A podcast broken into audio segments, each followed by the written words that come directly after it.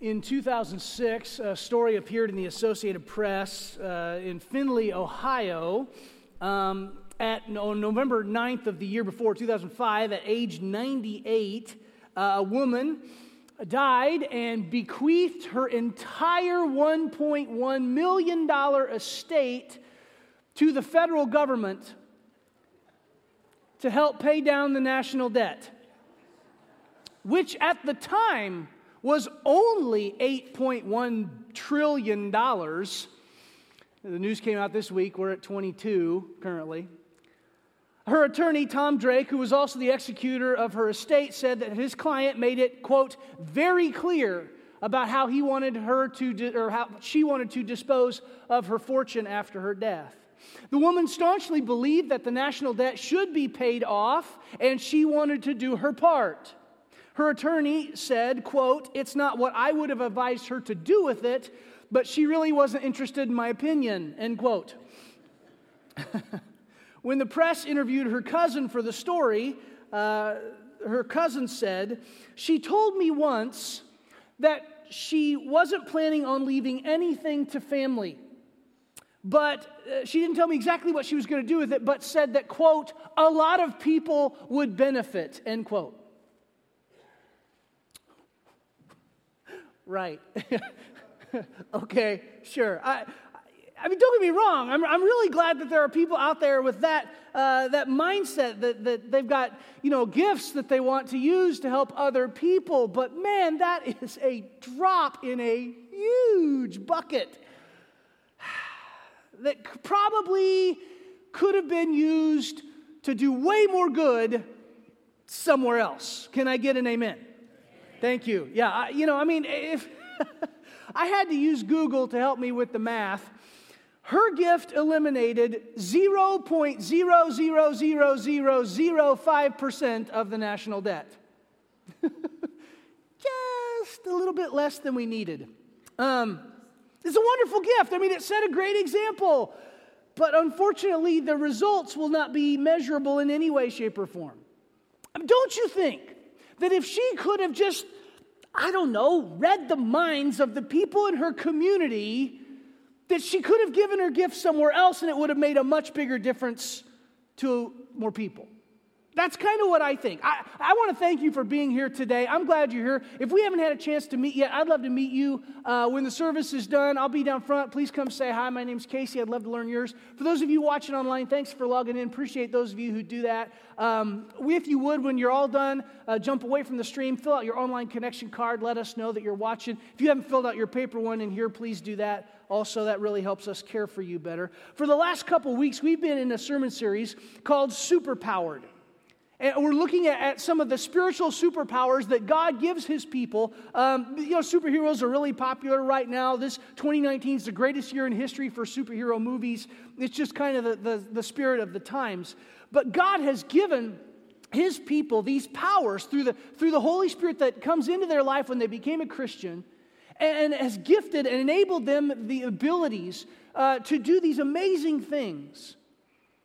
Today's power is telepathy which is the ability to read minds and influence people's minds. How many of you, raise your hands, would like that power selectively? You know, to, you can turn it off and on, right? Because you don't want that burden all the time.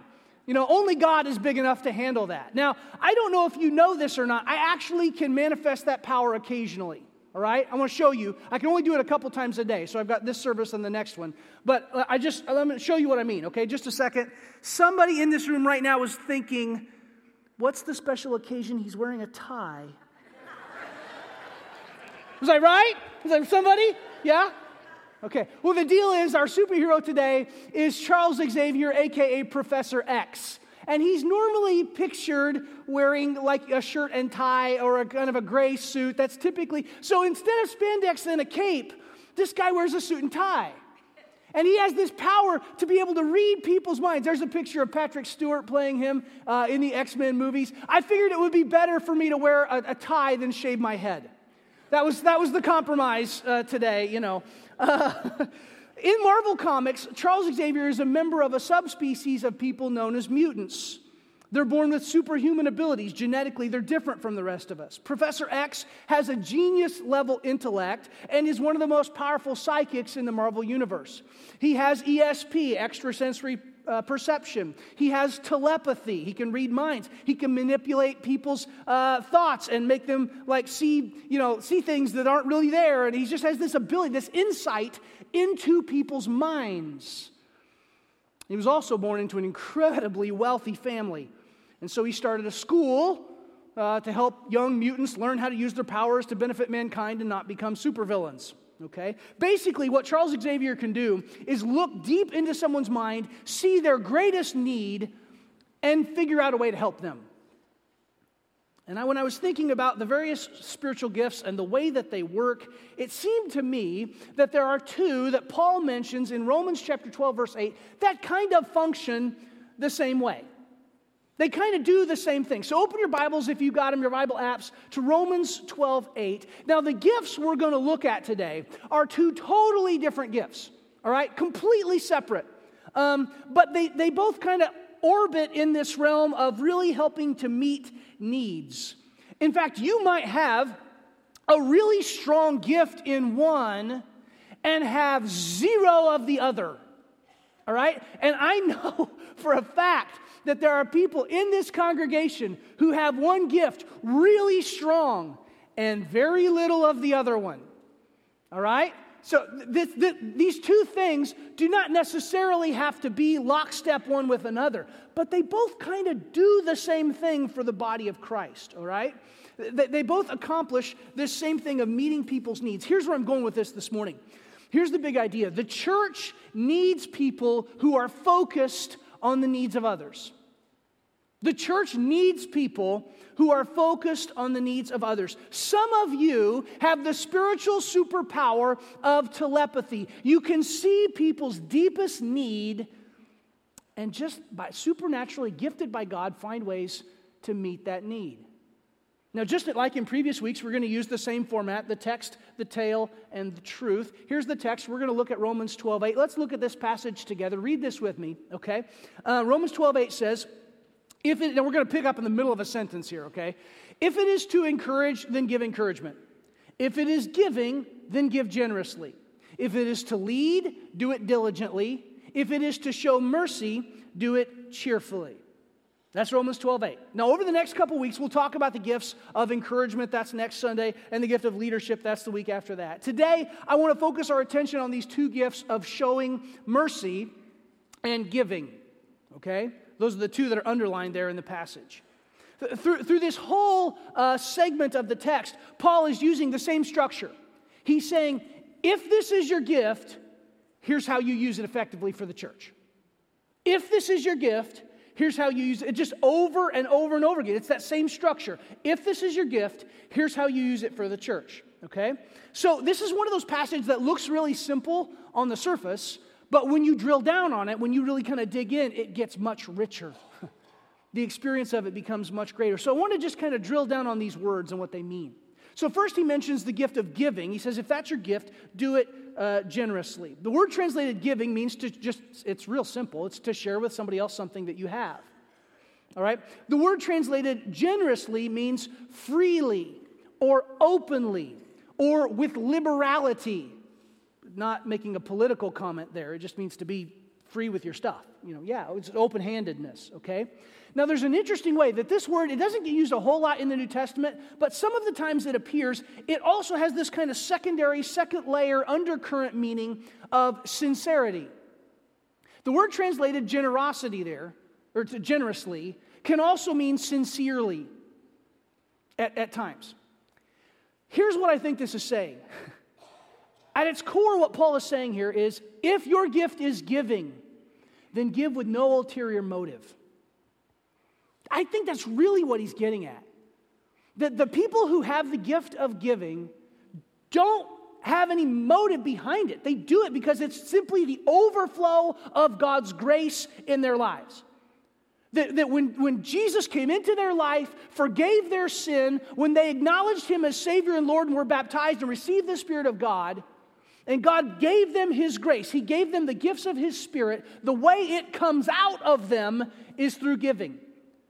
that their motivation really doesn't come into play at all. It's just that's what that's who they are. That's what they do. They just do that naturally. It just comes out, okay? So that's one gift. Here's the second one. It's this gift of showing mercy. Or, and it says if that's your gift to do it cheerfully. The word show mercy means to show compassion or, or caring for someone or, um, you know, to, to show kindness to someone who's in serious need.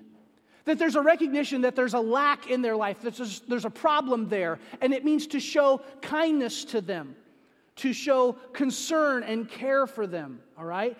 Um, and he says, if that's your gift, if your gift is to see people with, with desperate needs and show kindness to them, then do it cheerfully, he says. The, the word means to be in a state of happiness or, or gladness. Um, now, now, what's interesting here is the word translated to show mercy is really a unique word. It only appears a few times in the New Testament.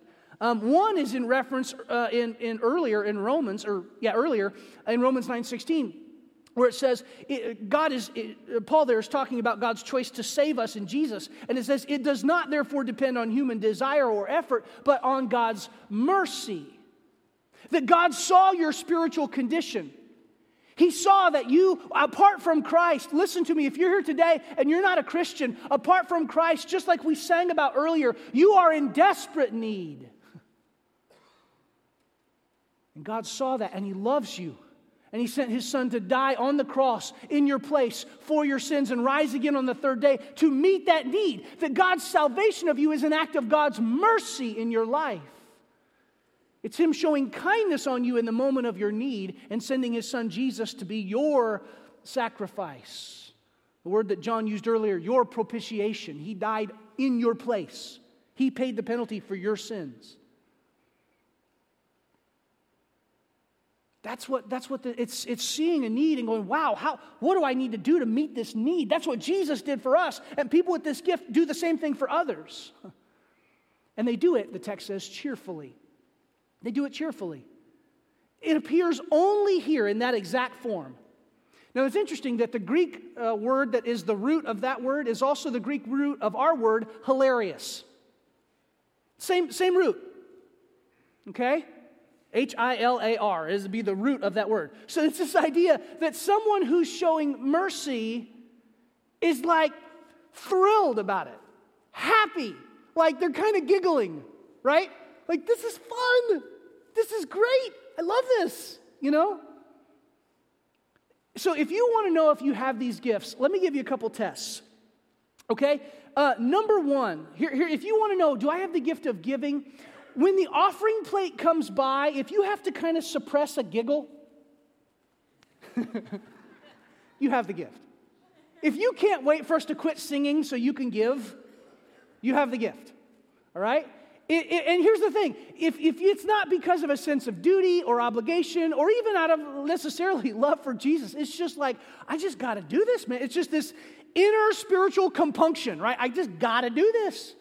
It, it, it, you know, like, yeah, please pass the plate. I'm, I'm, I'm waiting for this moment, you know. If, if you have the gift of mercy, you're the kind of person who I'm not going to look at her because she's in the room right now, but giggles when she talks about the food pantry. Right? Like, that's exciting. Like, look at how we're helping these people. This is awesome. This is so great. Like, I can't wait to do this. Like, when you see the homeless guy at the corner of the off ramp of the interstate, you start digging through your car. Do I have food? Do I have money? Do I? It, that, you, then you have that gift. Now, my guess is some of you right now have this question rolling around in your mind. Some of you are thinking, see, this is telepathy, right? Uh, some of you are thinking, but Casey, you and Fred and everybody I've ever heard in church have said over and over and over again that we're all supposed to give and we're all supposed to show mercy. So, what's the difference here? It's a good question. What's the difference between those of us who, are, who have the gift versus those who just know that we should do those things? Okay? Some people would say it's the motivation behind it. That if you do it because you have to, or, or, or because you feel like you should, that you may not necessarily have the gift. It's still, it, listen, it's, it's good and right. people people um, downplay the significance of the word should If you do it out of a sense, there's nothing wrong with duty, right? There's, that's, it's a good thing. There's nothing wrong with honor. That's a good thing. And going, yeah, I'm sure, I'm going to be part of this. You know, the, the verse that we've used here at Chapel Rock over and over and over again from 2 Corinthians 8 to excel in the grace of giving, you know, to go, okay, yeah, let's, let's do this. That's a good thing. So, but, but that may not be the motivator necessarily for somebody with this gift. Okay? Others would say that it has to do with the results of the gift being used. That somebody with the gift of mercy, somebody with the gift of giving, um, gets bigger and better results than somebody without the gift. That, that, that people without the gift who do it as a discipline or as a duty, they, they're doing good things. But people with the gift, it just goes further. It just does more. It's just, it makes a bigger impact. So is it motivation? Is it results? Ah, maybe. I don't know that that's necessarily the big thing that, that differentiates the two. I think the big thing is this ultimately, it's the difference between discipline and overflow. People without these gifts have to exercise discipline to practice them. People with these gifts just do it naturally. That's, I, to me, that's the biggest difference. That people with these gifts, it's just the overflow of grace in their lives. It's kind of like you can't stop them. You, you, you just, you can't, you can't do that. They just naturally do that because they want to help, you know? Um, in the X Men movies, a lot of times Professor X will use his powers on because he's trying to help, you know. And, and the villain Magneto wears this helmet, so he can't. He can't get in his head, you know. It's like, are you messing around in there? Leave me alone. Um, it's just the overflow out of their lives. It's just who they are. And I want to show you a great example of someone in the New Testament who did that. Her name is Tabitha. That's the tale that we're going to look at this morning. Okay, let me give you a little background. Acts chapter 9 begins by talking about Saul's conversion experience on the Damascus Road and his decision to use his Roman name, Paul. Some of you maybe have heard before that, that Paul changed his name. I don't believe he did. I think Paul had three names, just like we do. My full name, Casey Jonathan Scott, my full legal name. Paul was his middle name, his Roman name. Now, his family was Roman citizens, right? So Saul is his first name, his Hebrew name. They were a Hebrew family, all right, living in, in uh, Tarsus. And um, then Paul, middle name, and then there's probably a last name that we don't know, okay, that was, that was somehow connected with their family.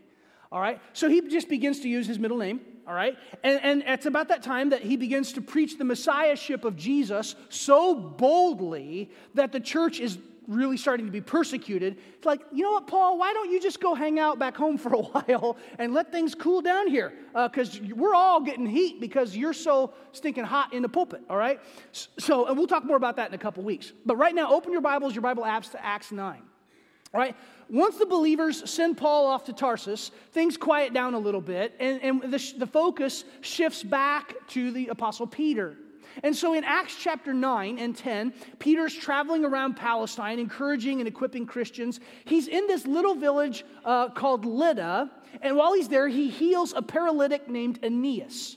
Guy can't walk, Peter restores his ability to walk the, the church leaders in the nearby town of Joppa, remember where, where um, Jonah sailed from? He's running from God, same town, okay? Modern day Jaffa is where, what it's called today.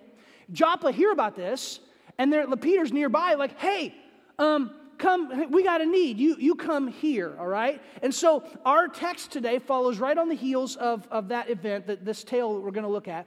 The end of Acts 9 tells the story of a woman, I believe, who had the spiritual superpower of telepathy. Look at Acts chapter 9, starting in verse 36 with me, okay? In Joppa, there was a disciple named Tabitha. In Greek, her name is Dorcas. She was always doing good and helping the poor. About that time, she became sick and died, and her body was washed and placed in an upstairs room. Lydda was near Joppa, so when the disciples heard that Peter was in Lydda, they sent two men to him and urged him, Please come at once. Peter went with them, and when he arrived, he was taken upstairs to the room. Look at this. All the widows stood around him, crying and showing him the robes and other clothing that Dorcas had made while she was still with them. Peter sent them all out of the room. Then he got down on his knees and prayed. Turning toward the dead woman, he said, Tabitha, get up. She opened her eyes, and seeing Peter, she sat up. He took her by the hand and helped her to her feet. Then he called for the believers, especially the widows, and presented her to them alive. This became known all over Joppa, you think?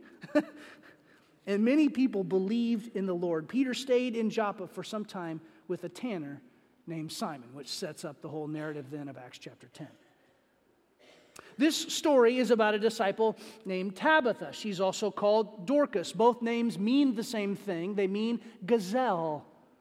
Tabitha's Hebrew, Dorcas is Greek. They both describe something that's graceful and beautiful. Now, we don't know what she looked like on the outside, but her soul was graceful and beautiful.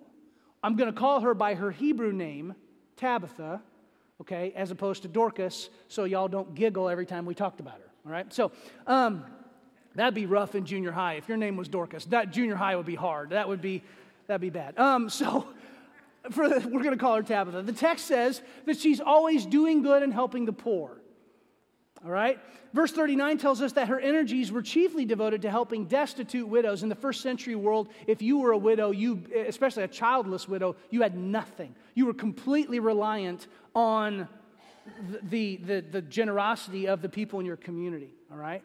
And, and the way that Luke constructs verse 39 is important. The passage literally says that she was full to overflowing with excellent deeds. But these are not excellent deeds for a king or an emperor or a governor. These are excellent deeds done on the behalf of the marginalized and the weak and the people at the fringes of society, the people who had nothing else except the church. Now, this is really interesting what Luke does here in, in his grammar. The verb translated helping in verse 38, that she was always doing good and helping the poor, is a compound word, all right? It's a compound word. It's made from two words the verb to make, to, to create, to craft, all right? And, and the, the noun sympathy.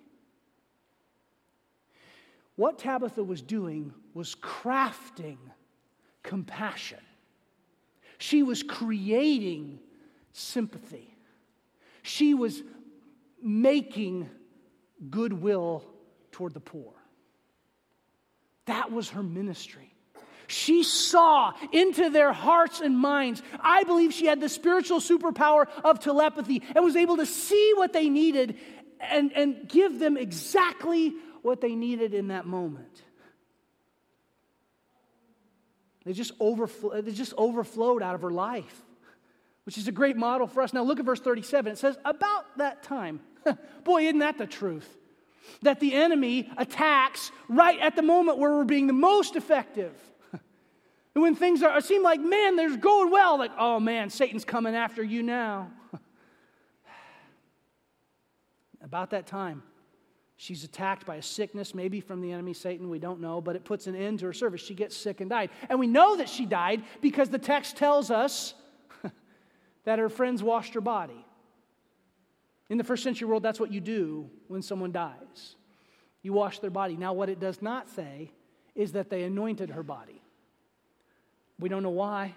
Maybe it's because all her friends are poor and they don't have the money for the expensive anointing oils that it takes. See, when, when the women anointed Jesus' body after he died, that was a, not only was an act of service, but it was an act of financial sacrifice. Those oils were not cheap.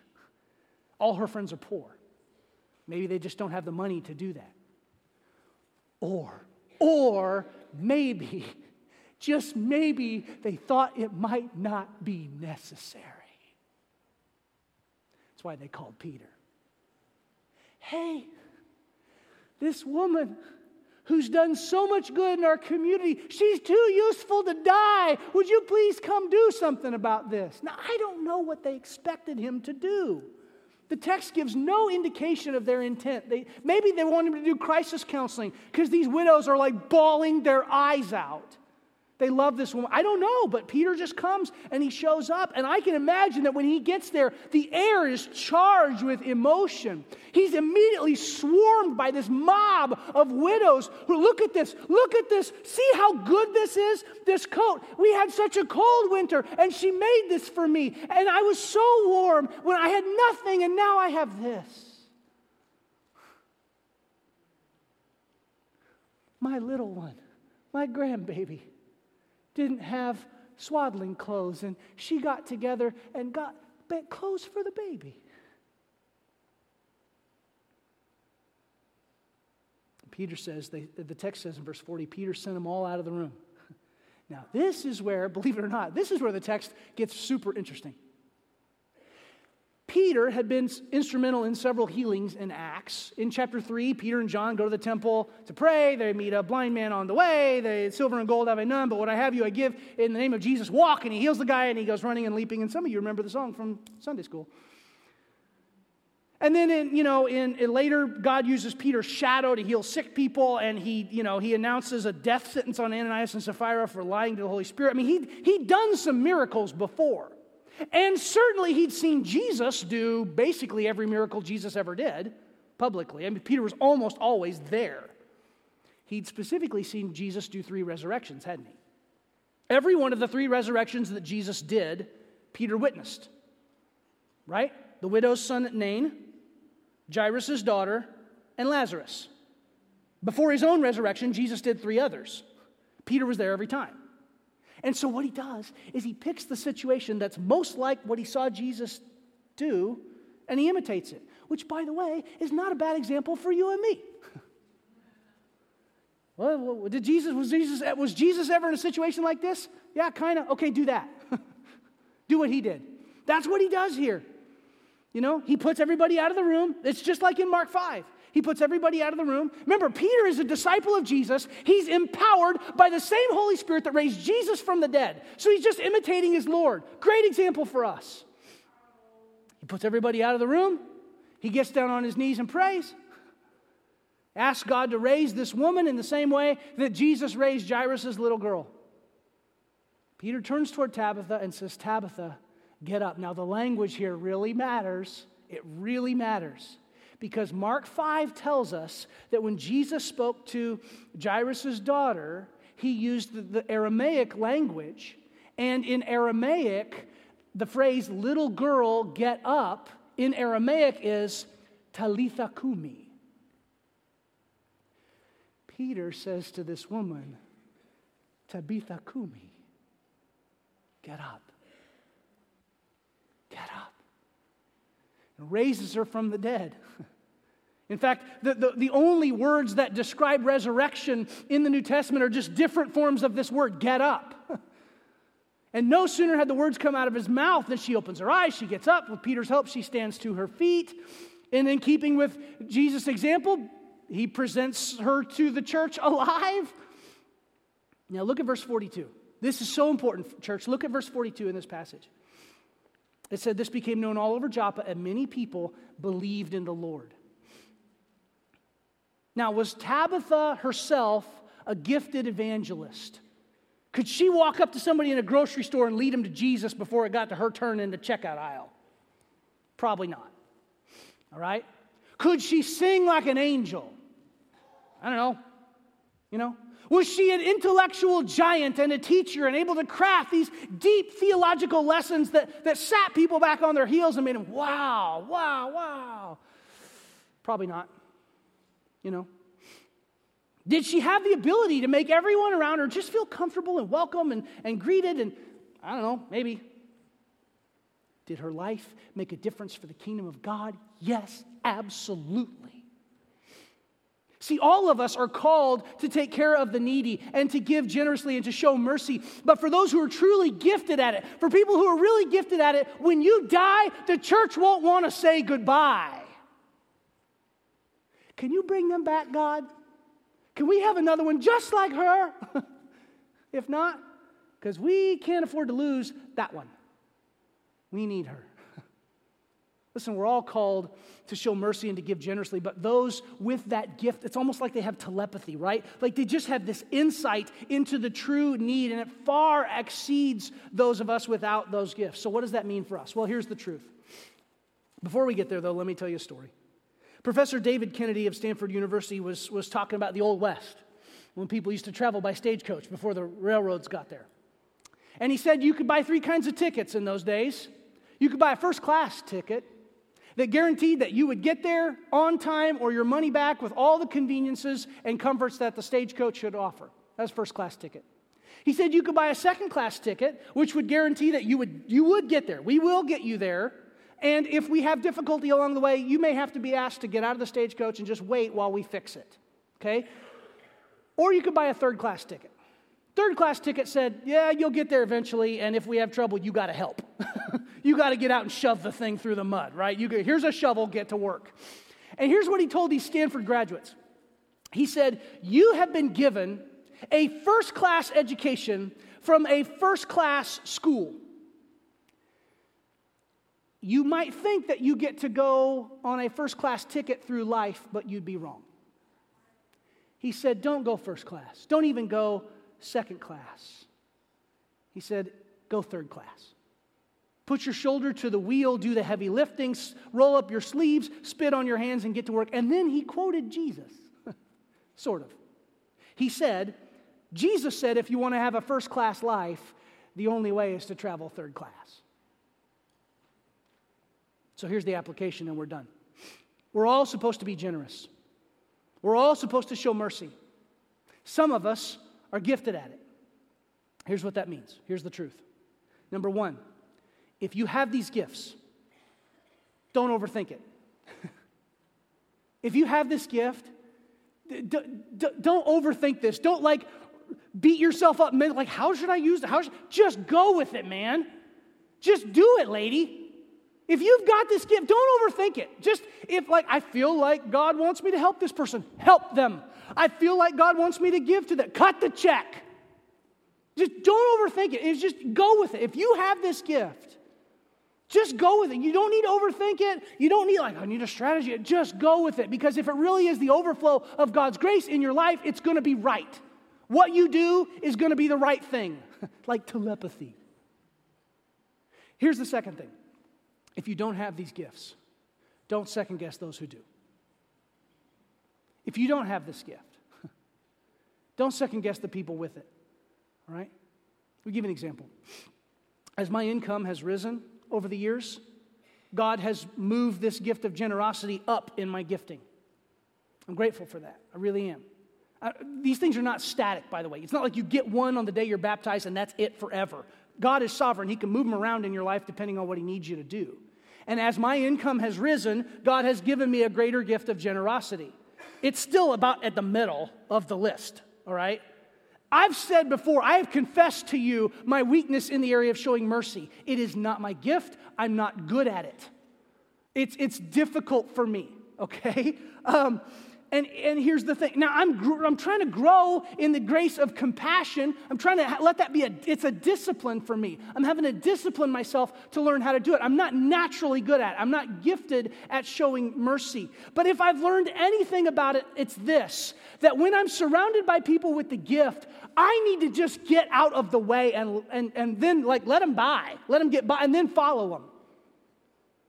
Here, here's the deal for me, and maybe some of may, I can only speak from my own experience. Maybe some of you are in the same boat. Like when, when somebody with that gift, or if you like is near you and you don't have it, and there's a situation that requires mercy, dude, get out of the way.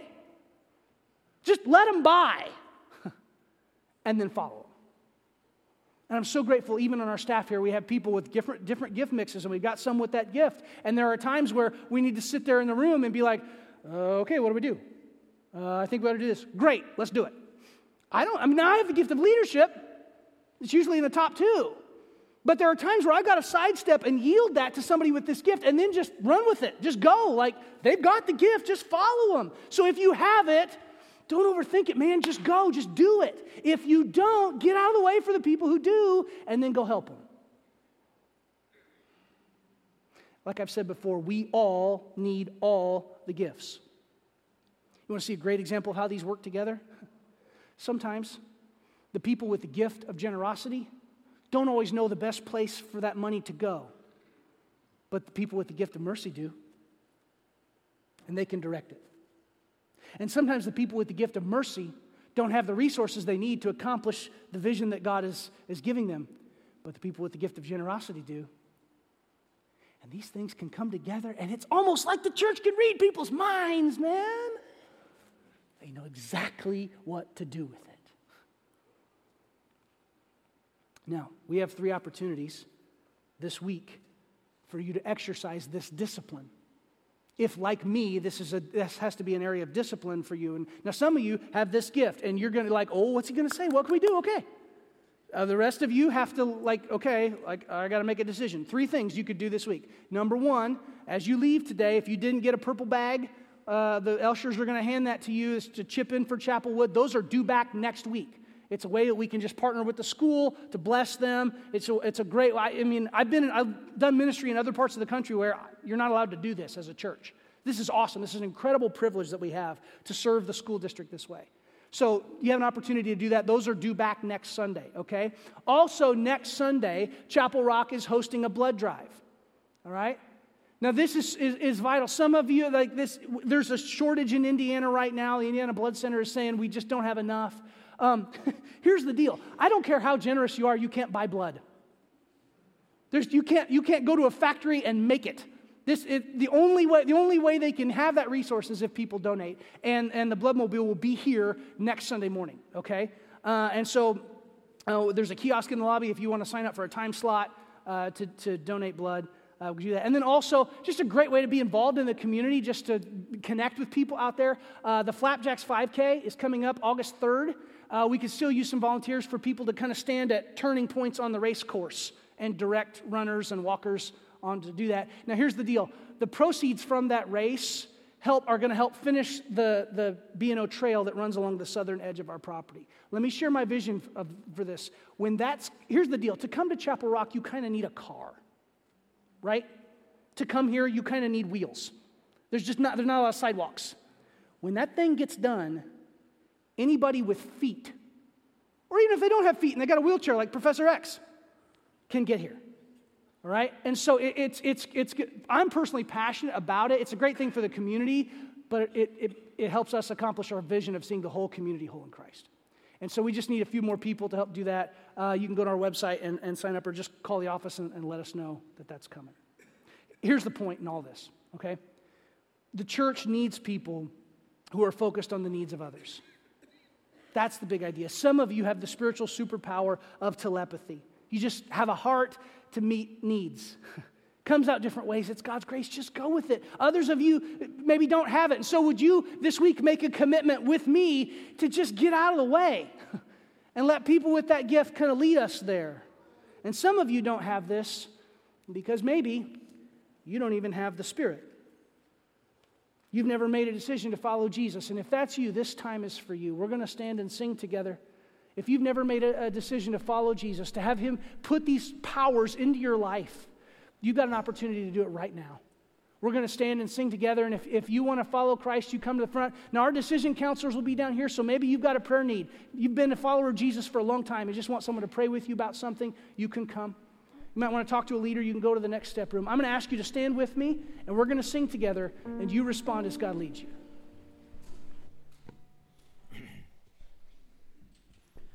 Through every battle through every heartbreak, to every circumstance. I believe that you are my fortress. Oh, you are my portion. You are my hiding place. I believe you are the way,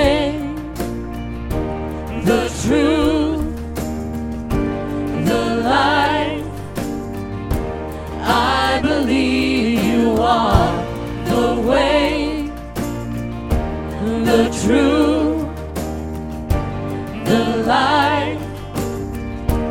I believe through every blessing, through every promise, through every breath I take. I believe that you are provider. Oh, you are protector. You are the one